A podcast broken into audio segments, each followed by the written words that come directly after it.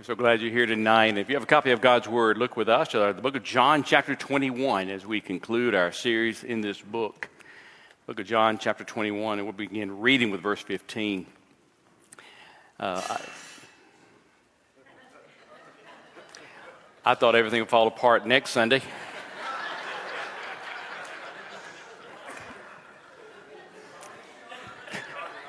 it started already. I missed that on the bingo. I want to thank uh, Mark for inviting Kathy to play. I love the violin, and so he said he was going to invite her. I, I, just, I think it's very relaxing. I just, I just love the violin. So thank you, Mark, and thank you, Kathy. That's beautiful. And by the way, uh, when Mark retires, he loves the bagpipes. and just, just keep that in mind. And the little and the bagpipes will play little drummer boy and it'd just be a perfect perfect night for him. Book of john chapter 21 as we conclude this series in this book. John is writing for one purpose. He tells us the purpose. He says the purpose is for you to believe. I'm writing to you that you will believe that jesus christ is the son of god. And his whole book is about that. Most of the book is about the last week of jesus the first part is just a short part. It's talking about his ministry. And then after that, the, most of the book is about the last week of Jesus as he is headed to the cross, as he is headed to, into the tomb, and now he has been resurrected. And so we pick up the story. Jesus has been crucified. He's been crucified for our sins. Remember the story that Peter has denied Jesus three times. Peter said, Lord, I will never deny you. And Jesus said, Well, before the end of the night, you're going to deny me three times. And that's what happened. Three times he denied him. And so, with that in mind, you're going to understand the story a little bit better. And so, Jesus has, has no, uh, been resurrected. He's already come to the disciples. Last week we saw where he's gathering the disciples together for a breakfast. And now we pick up the story. This is right after the breakfast in John chapter 21, verse 15. So when they had finished breakfast, Jesus said to Simon Peter, Simon, son of John, do you love me more than these? And he said to him, Yes, Lord, you know that I love you. He said to him, Tend my lambs. He said to him again a second time, Simon, son of John, do you love me? And he said to him, Yes, Lord, you know that I love you. He said to him, Shepherd my sheep. He said to him the third time, Simon, son of John, do you love me? And Peter was grieved because he said to him the third time, Do you love me? And he said to him, Lord, you know all things. You know that I love you. And Jesus said to him, Tend my sheep. And truly, truly, I say to you, when you were younger, you used to gird yourself and walk wherever you wish. But when you grow old, you'll stretch out your hands, and someone else will gird you and bring you where you do not wish to go. Now, this he said, signifying by what kind of death he would glorify God. And when he had spoken this, he said to him, Follow me. Peter, turning around, saw the disciple whom Jesus loved following them, the one who also had leaned back on his bosom at the supper and said, Lord, who is the one who betrays you? Uh, uh, uh, and said, Lord, who is the one who betrays you? So Peter, seeing him, said to Jesus, Lord, and what about this man? And Jesus said to him, if I want him to remain until I come, what is that to you? You follow me. And therefore, this saying went out among the brethren that the disciple who would not die, yet Jesus did not say to him that he would not die, but only, if I want him to remain until I come, what is that to you? And this is the disciple who is testifying to these things and wrote these things, and we know that his testimony is true. And there are many other things which Jesus did, which, if they were written in detail, I suppose, that even the world itself would not contain the books that would be written. Pray with me.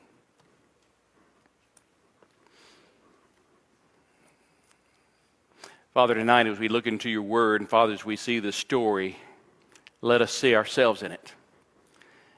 Because, Father, every one of us has been in Peter's place.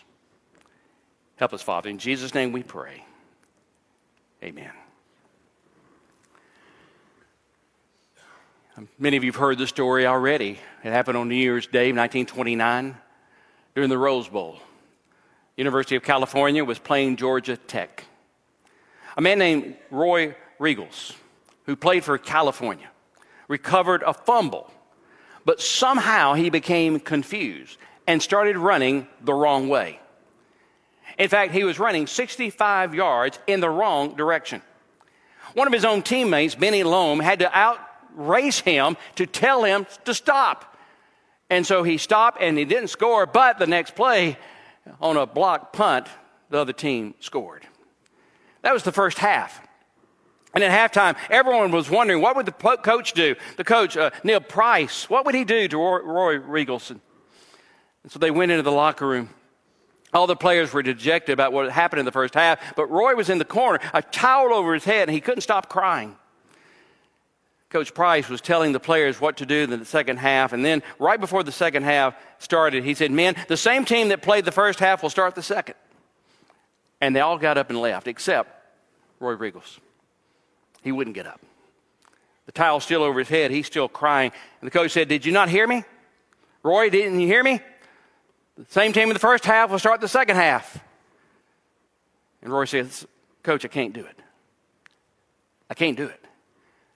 I ruined you. I ruined the University of California. I ruined me. I cannot go out there to face that crowd again to save my life. Coach Price came and sat beside Roy and put his arm on, across his, around his shoulder and said, Roy, get up and go on back. The game is only half over. Half over.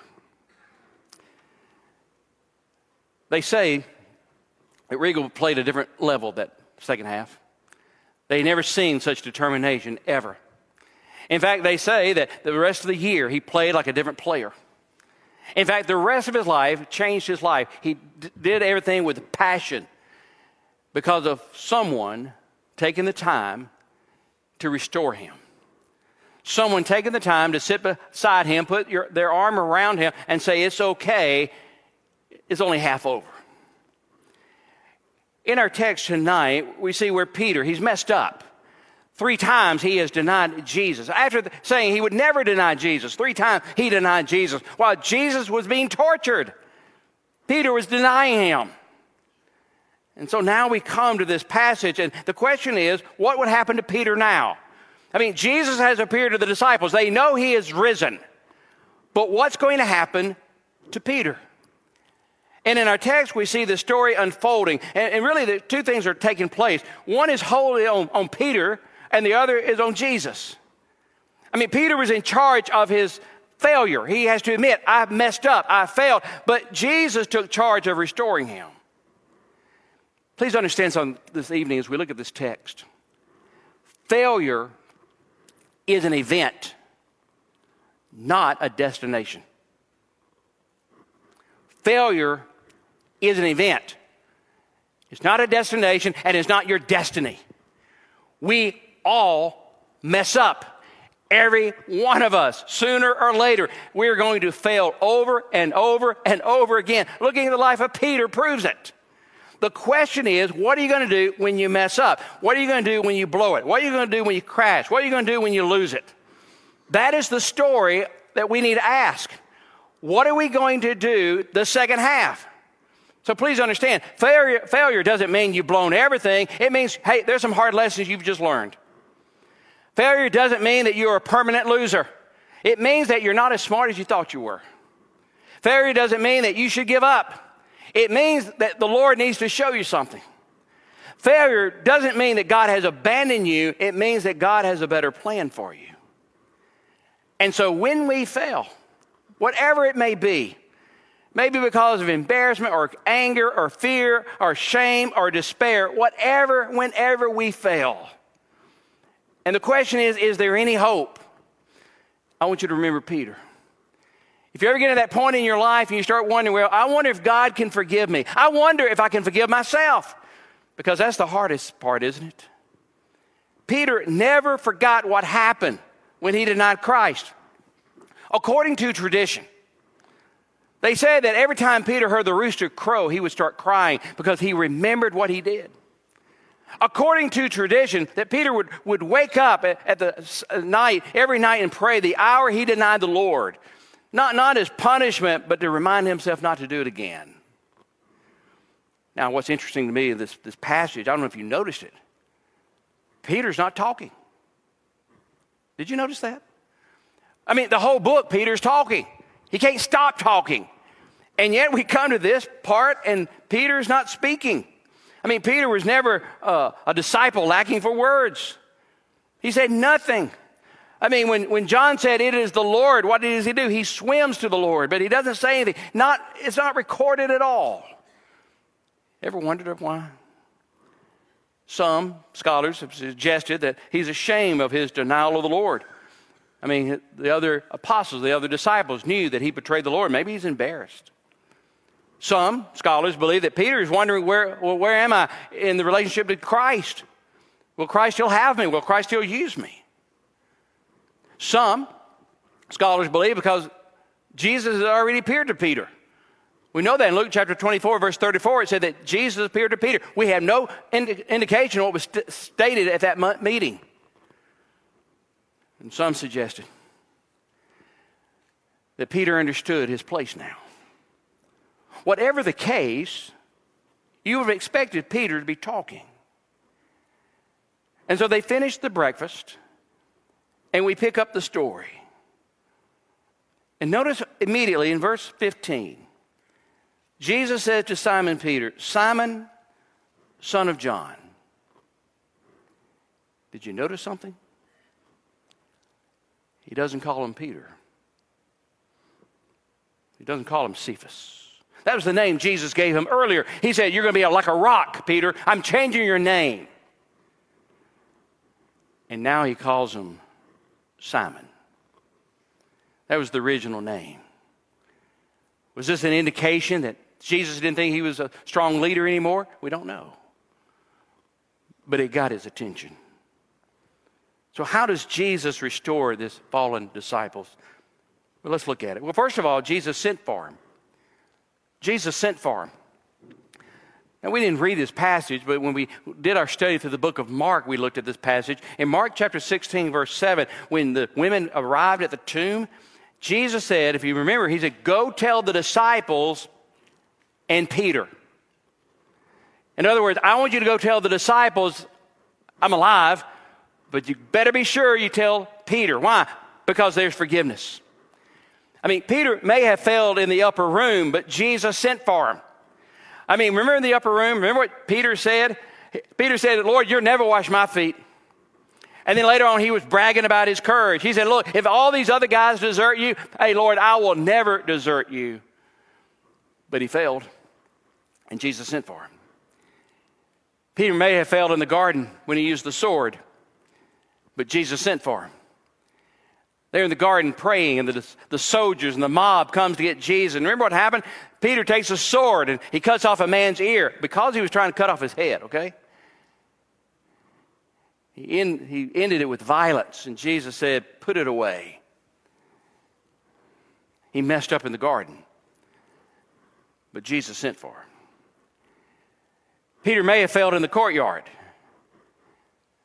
But Jesus sent for him. Three times in the courtyard, they came and said, Aren't you one of his disciples? And three times he said, No. Three times he said, I don't know who you're talking about. Realizing what he had done after the third time, when he heard the rooster crow, he went out and he wept. He may have failed him in the courtyard, but Jesus still sent for him. Do you realize what that means? He does not write off Peter as a permanent failure. Peter messed up, but Jesus still sent for him. Jesus doesn't cast him off. Jesus still has plans for Peter. And sometimes we have this idea, well, we've messed up, so God, you can't use me anymore. Then look at Peter. We all mess up, we all fail. And Jesus still calls us, and Jesus still uses us. He sent for him. Secondly, Jesus challenged him. He challenged him. We, we looked at this last week or last time, a couple of weeks ago. They were, they were, that evening, they were fishing and, and they didn't catch any fish all night. And then Jesus appears on the shore. He said, Cast your net on the other side. And they do that. Although they, they failed all night, they cast their net on the other side and they catch 153 fish. and they are amazed. But I want to remind you that all night they were all a failure. These professional fishermen didn't catch anything. And Jesus used their failure to turn them into a success. And when John said, It is the Lord, Peter realized, Oh, I should have realized this because this is how he called me in the first place. The first time Jesus called me, I was on a boat. The first time Jesus called me, he told me to put my net on the other side. I should have realized. John got it and Peter got it. We will always be challenged. Many times the Lord will allow us to fail in our own strength so that we may lean more upon Him in the future. So never be afraid when Jesus challenges us.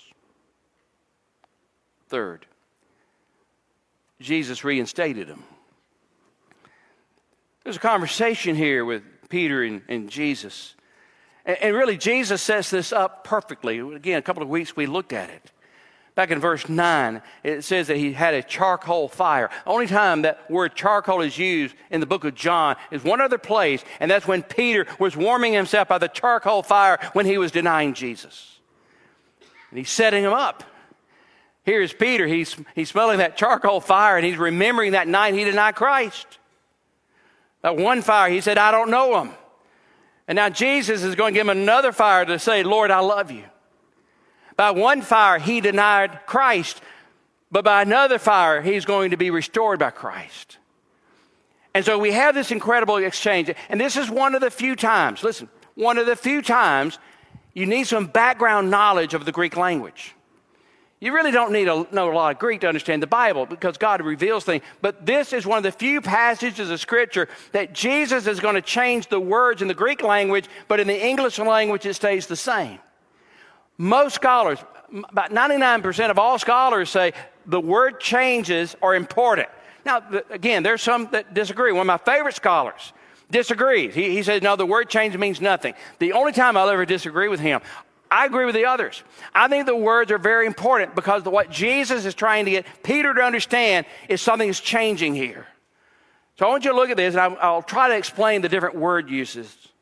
It begins when Jesus says to him in verse 15, Simon, Simon, son of John, do you love me more than these? Okay, let's stop here. What are these? What, I mean, what does he mean? Do you love me more than these? Does he mean, hey, hey, Simon, do you love me more than these, the disciples? Do you love me more than the disciples? Do you love the disciples more or do you love me? What, is he talking about the fish? Remember there were fish on the ground, 153? Is Jesus saying, Simon, do, do you love me more than these, these fish you caught? Is he saying, Do you love me more than these? Talk about the fishing element. In other words, his old profession. Do you love me more than your old profession? Or is Jesus saying, Simon, do you love me more than the other disciples love me? Now, my opinion is that's the question. Remember earlier, Peter had boasted about his superior love for Christ. He, he said he loved Christ more than the other disciples. And so he's going to ask three questions. The first question Simon, son of John, do you love me more than these? And he said to him, Yes, Lord, you know that I love you. First question. Jesus uses the word love, it's the word agapeo. It's the word agape love. It's God's love, perfect love. Peter, do you love me with God kind of love? Peter answers with a different word for love. Yes, Lord, I love you. Phileo. It, it, means a friend's love. So, in other words, here's the, here's the question Peter, do you love me with a God type of love, a perfect love? And Peter responds, Yes, Lord, I love you like a friend. And Jesus says, Tend my lambs. Now, that word tend literally means to feed. It's in the present tense. It means to continue to do this over and over. Uh, the lamb, it, it means small ones. Jesus is saying to, to Peter, okay, you need to take care of the young in the faith. Peter, you need to take care of those who are young in the faith. Verse 16. He said to him a second time, Simon, son of John, do you, now he doesn't say these this time. He says, Simon, son of John, do you love me? He said to him, Yes, Lord, you know that I love you. He said to him, Shepherd my sheep. Second time, he says, Do you love me? Same word Jesus used again agape love, God's love. Simon, do you love me with agape love? God's love, perfect love? And Peter answered, Yes, Lord, I, I love you. He keeps his word. He said, I love you like a friend. And Jesus says to him, Shepherd my sheep. That, that word is feed, but it really is the word shepherd.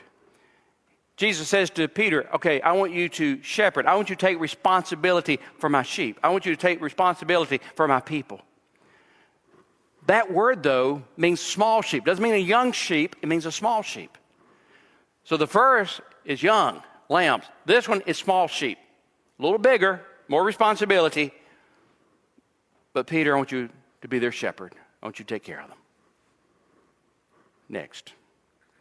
Verse 17. He said to him the third time, Simon, son of John, do you love me? Jesus changes the word here. It's the word that Peter has been using. It means a friend's love. Peter, do you love me as a friend? Peter was grieved because he said to him the third time, Do you love me? He said to him, Lord, you know all things. You know that I love you. And Jesus said to him, Tend my sheep. He changes the word, and Peter is grieved. It's almost as, as if Peter said, Oh no, he, he's changed the word. And Jesus said, I want you to tend my sheep. That word for sheep means mature sheep. See the progression? The first time he said, Take care of the lambs, the young believers. Next time, take care of the young. Now I want you to take care of the mature sheep. Peter, I am restoring you, but I want you to understand your need to develop your giftedness. And each time Jesus said it, he always said, My sheep, my lamb. Peter, they're not yours. They're not your responsibility of your flock. It's your responsibility to take care of my flock. That's the difference. And Peter is so grieved because Jesus used the same word to describe what, what, what Peter said, but it's the same word, that word grieve. John uses it one other time, John chapter 16, verse 21, when he's talking about childbirth. It's the pain of childbirth. Peter is hurting. He's struggling when he hears Jesus use the word that he's been using. And Peter says, Lord, you know, you know I love you. In fact, he says it very strongly. He says, Do you love me? He said, Lord, you know all things. You know that I love you. And again, J- Peter uses two different words for know there. There are two words in the Greek language for know. One means you know something by acquired knowledge. In other words, you read or learn it. The other, you learn by experience. There's a difference. Some you can read, some, sometimes you, you need the experience. Um, for example, you can read all you want to about how to ride a horse. But till you ride a horse, you don't know anything about riding horses. I thought I knew how to ride a horse. Then in Mississippi, one day they asked me if I want to ride their horse. Yeah, I've, I've ridden, you know, ponies. And so I'm riding this man's horse. But this horse had a trick. He would whistle, and the horse would take a full gallop to the corral. That's what I said. Above the corral, there was a little sign that had the name of this you know, he, of his ranch. It wasn't a ranch; it was a little farm, but he had the name of it. This horse is going full gallop. In my world, it's going full gallop, but it's going fast. And I see the sign. Now, what you're supposed to do is duck. Okay. Most people know this. That's experiential knowledge to duck. I didn't duck. I put my hands in front of me. And what happened is like the feeding of the 5,000. Because I hit that, the horse kept going. I held onto the sign, my feet went up, and I landed. And word got out that I was a trick rider. I almost broke my arms, and Eileen said, Are you okay? Nope, I'm not okay. We need drugs right now. You can read all you want to, but sometimes you got to learn things by experience. Some things, and so Peter uses two different words here. He's saying, Lord, you know, you know by experience I love you. And Lord, you know because you acquired the knowledge. In other words, what Peter is saying, Lord, you know all things. You know all things. By your experience, you know all things. And you know, you know, by acquired knowledge, by the experience. You see me day in and day out. Here's what Peter is saying. This is really amazing. What Peter is saying is, Lord, I don't know about me, but I know you know me. See the difference? Before Peter was arrogant. Before Peter said, I will never deny you. But now he's saying, Lord, I don't know anything about me, but you know me. Do I love you? You know if I love you. You know my heart. You know my mind. You know my actions. I trust you. Lord, I don't know anything. You know everything. I trust you to know that answer. Does it work? Oh, yes. Because Peter never denied Jesus again. And in a few days later from this, in the book of Acts, Peter's going to preach on the day of Pentecost, fully restored. And the Spirit of God is going to come mightily upon him, and a great revival is going to take place. Why? Because Peter got to the point where he says, I don't know anything, but I know Jesus. The old Peter is gone, a new man has been born. But we're not through yet because Jesus re enlisted him. Look at verse 18. Peter says, Jesus says to Peter, Truly, truly, I say to you, when you were younger, you used to gird yourself and walk wherever you wish. But when you grow old, you will stretch out your hands, and someone will, else will gird you and bring you where you do not wish to go. Now he said this, signifying by what kind of death he would glorify God. And when he had spoken this, he said to him, Follow me. Got to explain what's going on. Jesus said, Peter, when you were younger, you could go anywhere you wanted to. You, you had the freedom to walk. But at the end of your life, you're not going to be able to walk. They're going to carry you somewhere with your arms outstretched, signifying the death of Peter. Peter, you're going to be crucified. According to tradition, Peter requested to be crucified upside down because he did not feel worthy to be crucified in the same manner of his Lord. Jesus is telling Peter, Peter, let me tell you, you're going to glorify God and you're going to be crucified. Now, I find this fascinating that Jesus doesn't tell Peter all the things that's going to happen in the book of Acts. Jesus doesn't tell Peter all the little things that's going to take place. Jesus stresses something else here. He says, I want you to know you're going to finish. You're going to finish glorifying God. So, what does Peter do? Well, that old Peter apparently is still there because Peter, verse 21, verse 20, Peter turned around saw the disciple whom Jesus loved following them, the one who had leaned back on his bosom at the supper and said, Lord, who is the one who betrays you? In other words, he's looking, he sees John. That's who he's talking about. Peter sees John. So Peter, seeing him, said to Jesus, Lord, what about this man? So Jesus has just told Peter, You're going to glorify God and you're going to be crucified for the glory of God.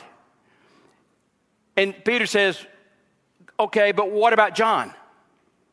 Now, is he concerned, concerned about John? Some people believe he's concerned about John. Some people think he's, tr- he's trying to compare himself to John. Don't know. But I love Jesus' answer. Verse 22 If I want him to remain until I come, what is that to you? You follow me. Or let's just take some of those words out of it. This is what Jesus said. What is that to you? Who cares about other people? Peter, quit looking at other people. It's not about other people, it's about you. What are you going to do, Peter? What are you going to do? Jesus stresses individual responsibility. Jesus stresses personal accountability. What happened to other people is not your concern. What happened to other people is not your problem. What they do, what they you know, leave undone, that does not excuse us. Quit looking at other people. Can I tell you something? That's what we need to hear today. Why is it we keep looking at other people? Well, they're getting away with this, they're getting away with that. Where is God for them? Listen, it makes no difference. You worry about God in your life. That's what Jesus is saying to Peter. Peter, you focus on you. Let God be God. Let God decide. Because that's what Jesus is saying. And so Jesus continues. Jesus said in verse 22 If I want him to remain until I come, what is that to you? You follow me. Peter, It makes no difference what you think, it's up to me. You know, if I reward someone, don't worry about it. You follow me. I learned this lesson early in my ministry. I told the men during the men's breakfast. Early in my ministry, I would compare myself to other pastors, and one day God revealed to me quit looking at other people and focus on what God has given you. Greatest freedom I ever got. Didn't care about other pastors. In fact, I started praying for their success. Quit looking at other people. Follow Jesus. Early American preacher Jonathan Edwards wrote in his diary Resolve first that every man ought to obey Christ without hesitation or reservation. Resolve second, whether anybody else does it or not, I will, so help me God. The whole world can deny Jesus, but I won't. The whole world can turn their back on Jesus, but I won't. That's what he's saying. We don't follow other people, we follow Christ. Take your eyes off others and look to Christ. So, what does Christ do with our failures? He forgives us, He redeems us. He says to Peter, All right, Peter, follow me. See, God is able to forget our past, God is able to forgive us. You know the irony of this story? If you, if you look at the life of Peter, here's the irony. From the beginning to the end, Jesus believed more in Peter than Peter believed in himself. Over and over, Jesus had faith in Peter. See, the story, the hero of this story is not Peter. The hero of this story is Jesus. And that's why John 21 is in the Bible, so that all of us, because all of us will fail, all of us will mess up, the, this story is in here to remind us when you fail, Jesus will pick you up. And he will empower you and strengthen you and use you.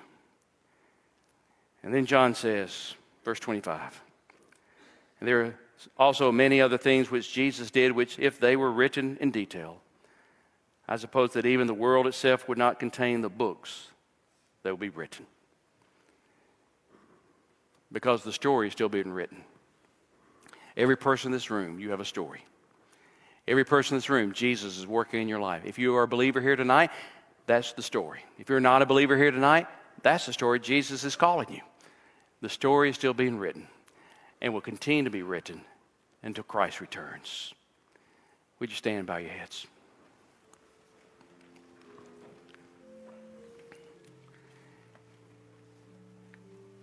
The story is very simple. And that is, Jesus loves us and died for us and forgives us. And maybe you're here tonight, maybe you're watching online, and you'd like to give your life to Christ by realizing, admitting that you're a sinner, saying, Lord, I can't save myself. And I know Jesus died for me.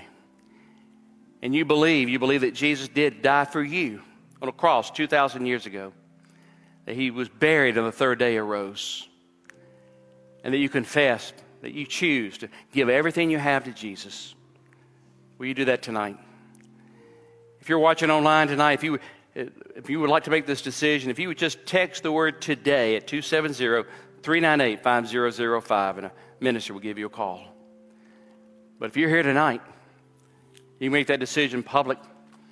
As we begin singing, just come to the front, talk to me or one of the ministers. Or maybe tonight you're like Peter. You're thinking, God, I don't know if you can use me anymore. I messed up. Then I encourage you, where you are, privately, thank Him that God has not given up on you. Thank Him tonight. God, I'm going to be like Peter. I'm going to continue and follow you and try and strive, but I believe in you. Use me. Our Father, speak to us now with clarity that Father will, Father will hear your voice, and Father, we will obey. We pray this, Father, in the most holy name of all, in the name of Jesus. Amen.